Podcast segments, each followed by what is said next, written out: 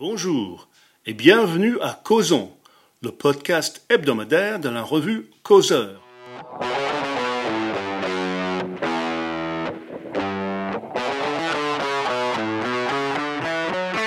Cette semaine voit la parution du numéro 115 de votre mensuel préféré, Causeur. Je suis allé voir Elisabeth Levy, notre directrice de rédaction, pour en savoir un peu plus. Elisabeth, parlez-nous du, du nouveau numéro de Causeur. À mon avis, c'est un excellent numéro de causeur à ne pas rater, comme le précédent et comme le suivant d'ailleurs. Euh, alors, euh, celui-là, nous avons choisi comme titre principal Gauche Médine contre France Sardou parce que finalement, euh, le- la coïncidence dans le temps de ces deux polémiques de fin d'été euh, nous a euh, bien inspiré. C'est une sorte de parabole hein, de la situation de notre pays et que cette gauche déshonorée, cette gauche qu'on a appelée la gauche Médine et qu'on aurait pu appeler la gauche Abaya d'ailleurs, hein, euh, je veux dire, eh bien, finalement, c'est d'abord une gauche qui n'aime pas son pays. C'est une gauche qui n'aime pas la France.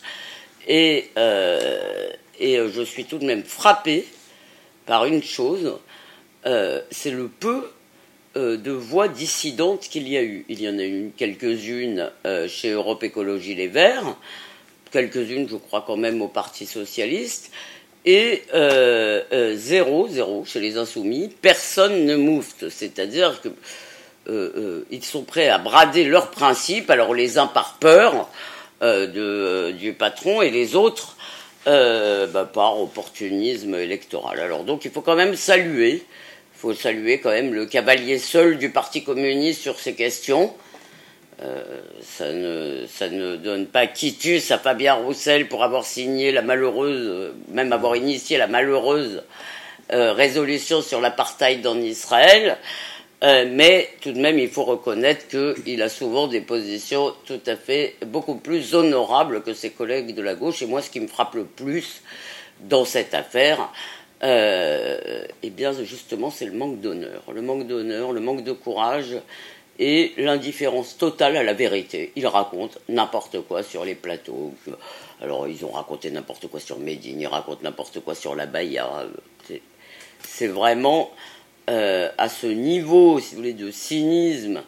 euh, c'est assez euh, étonnant et c'est assez désespérant euh, d'ailleurs. Alors en face, pourquoi la France Sardou? Ben, Parce que, si vous voulez, c'était assez amusant, euh, cette petite bécasse, je ne sais même plus comment elle s'appelle, qui a dit que les lacs du Connemara, ça la faisait vomir, parce que c'était droite. Rien ne va, c'est de droite. Juliette Armanet, voilà. Euh, et si vous voulez, on n'attache pas plus d'importance que ça à ce genre de sortie. Mais, euh, comme l'écrit, je crois, Pierre Vermeuren dans le numéro, c'est vraiment, ça symbolise le mépris euh, des élites culturelles de ce pays, ou d'une partie des élites culturelles de ce pays, pour tout ce qui est populaire. Voilà, donc un peu quand même pour le populo euh, à travers ça. Donc ça nous a paru assez euh, symptomatique, assez symbolique pour qu'on oppose les deux et que ça fasse un petit tableau d'époque. Voilà, alors de quoi est-il question? Dans l'éditorial, il est question du retour de l'autorité à l'école, hein, le serpent de mer de l'autorité, parce que euh, là, je ne vois personne, peut-être les Verts, dans le paysage politique qui soit contre l'autorité. Euh, si vous voulez. Mais oui, alors les insoumis, évidemment, puisque la police tue, ils, ils veulent pas qu'il y ait de police. Mais enfin, ils récusent pas l'autorité à l'école. Donc tout le monde est absolument favorable. Simplement, euh, euh, dans les faits, les choses, on est plutôt dans l'époque du c'est mon choix et c'est mon droit, et on est plutôt dans l'école McDo encore un peu. Euh, c'est pas parce qu'on a interdit la baya, si vous voulez, que tout est réglé. Et euh, je crains qu'il y ait encore beaucoup de chemin à faire avant la véritable révolution euh, dont nous avons besoin. Et j'invite les lecteurs à se jeter sur l'article de Corinne Berger, qui est professeure agrégée de lettres, et qui nous raconte les preuves de la correction des copies du bac français. Alors, c'est pas seulement un bêtisier, elle cite des passages qui sont quand même très troublants parce qu'on a le sentiment euh, que les gens qui écrivent cela ne comprennent absolument pas ce qu'ils écrivent.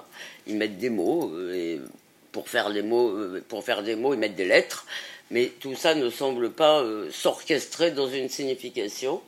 Et surtout, elle nous raconte comment elle est sommée de surnoter. Voilà pourquoi nous, avons choisi comme titre Confession d'une truqueuse de notes. Et c'est vraiment, je recommande cet article, je recommande tous les articles, mais puisqu'on parle d'école, il y a celui-là. Et puis enfin, nous avons choisi de donner la parole en grand, en long à Robert Ménard. Alors d'ailleurs, je m'aperçois que j'ai oublié de préciser que Robert Ménard est un ami.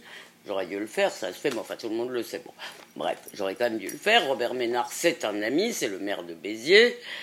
Euh, nous avons d'ailleurs beaucoup de désaccords. C'est quelqu'un avec qui je me chamaille depuis fort longtemps, mais euh, j'aime toujours parler avec lui, c'est toujours intéressant. Et là, euh, en plus, il nous confie que finalement, il lui arrive, et pas seulement en se rasant, de penser à la présidentielle, parce que je crois d'ailleurs c'est un homme de bonne volonté, et je crois que comme beaucoup de Français, il est très inquiet pour l'état de son pays, et finalement, il ne voit pas dans le paysage quelqu'un qui porterait euh, ses idées, qu'il considère un peu comme, être les idées de la majorité silencieuse.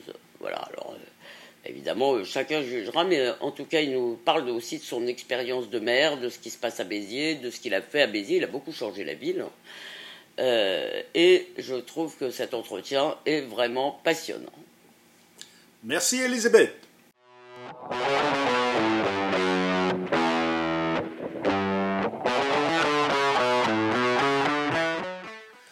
Maintenant, je suis avec Céline Pina.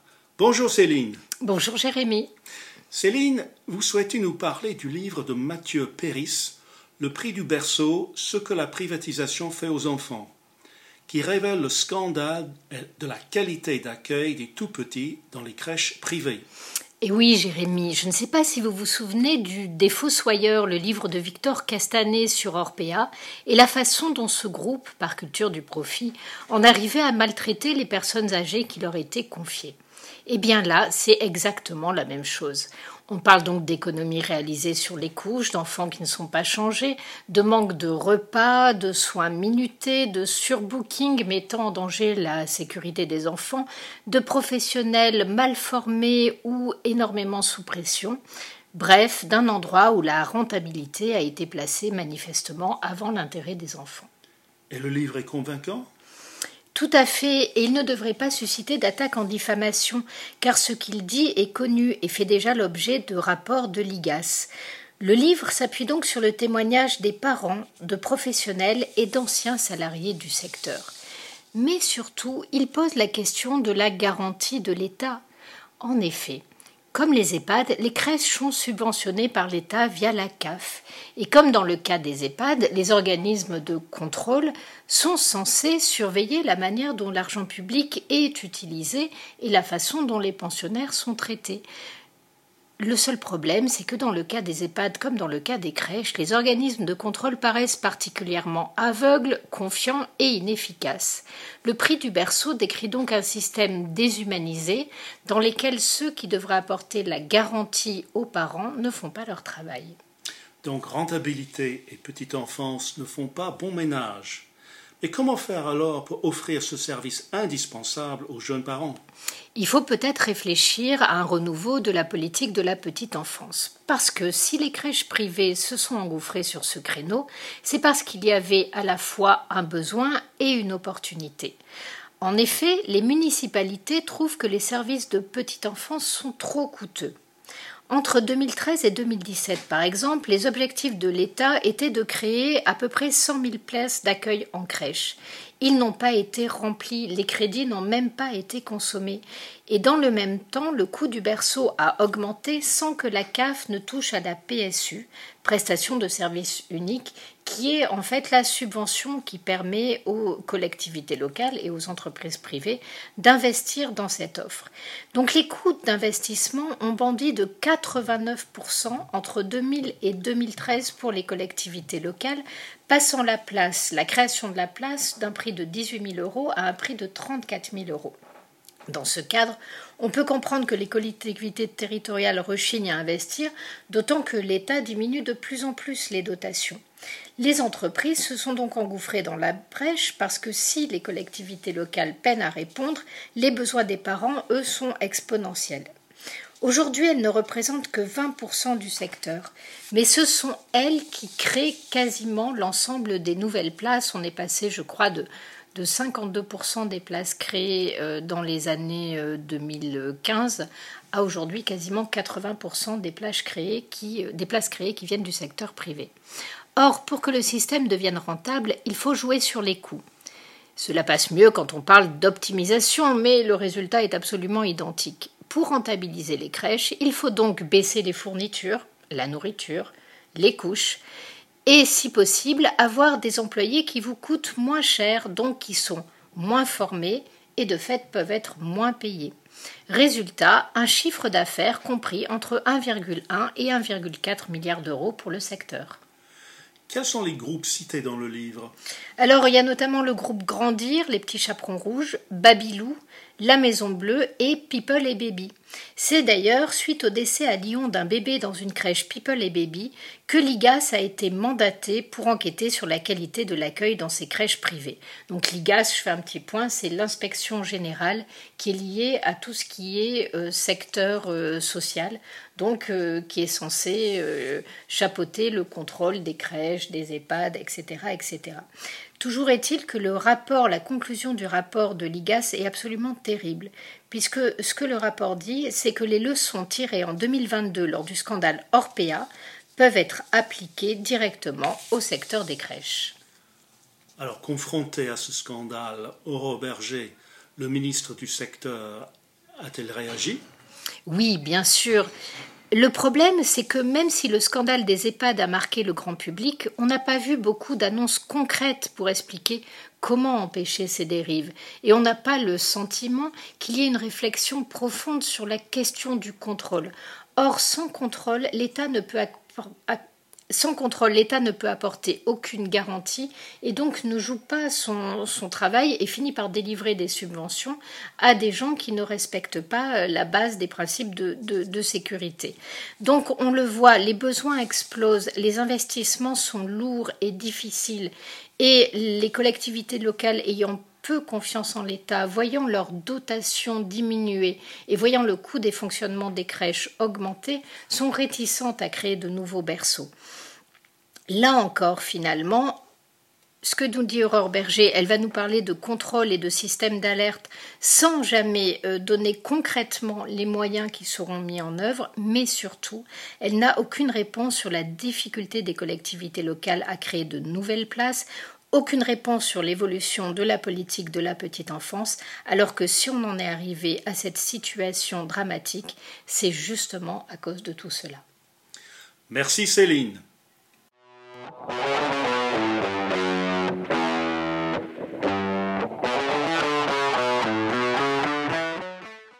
Et maintenant, j'interroge Gilles Mirelli.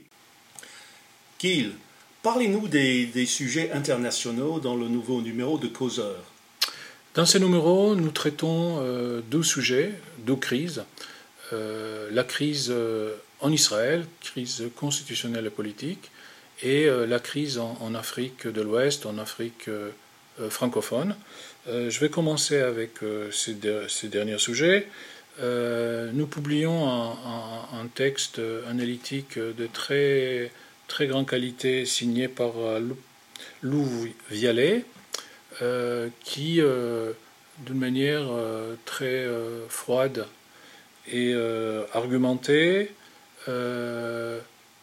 explique que même si la situation est compliquée, la situation est loin d'être désespérée pour la France, contrairement à ce qu'on peut lire, écouter et voir ailleurs, notamment parce que euh, la France a des atouts au niveau monétaire euh, dans cette région, parce que, comme nous rappelle euh, Vialet, c'est la France qui, est, qui, gère dans la pratique la monnaie de la région, donc le franc CFA, et même tous ceux qui bombent le torse euh, et qui euh, font des déclarations euh, fracassantes, ils savent que ce qu'ils ont dans la banque, globalement, dépend énormément de la France. Donc, avec un peu de sang-froid,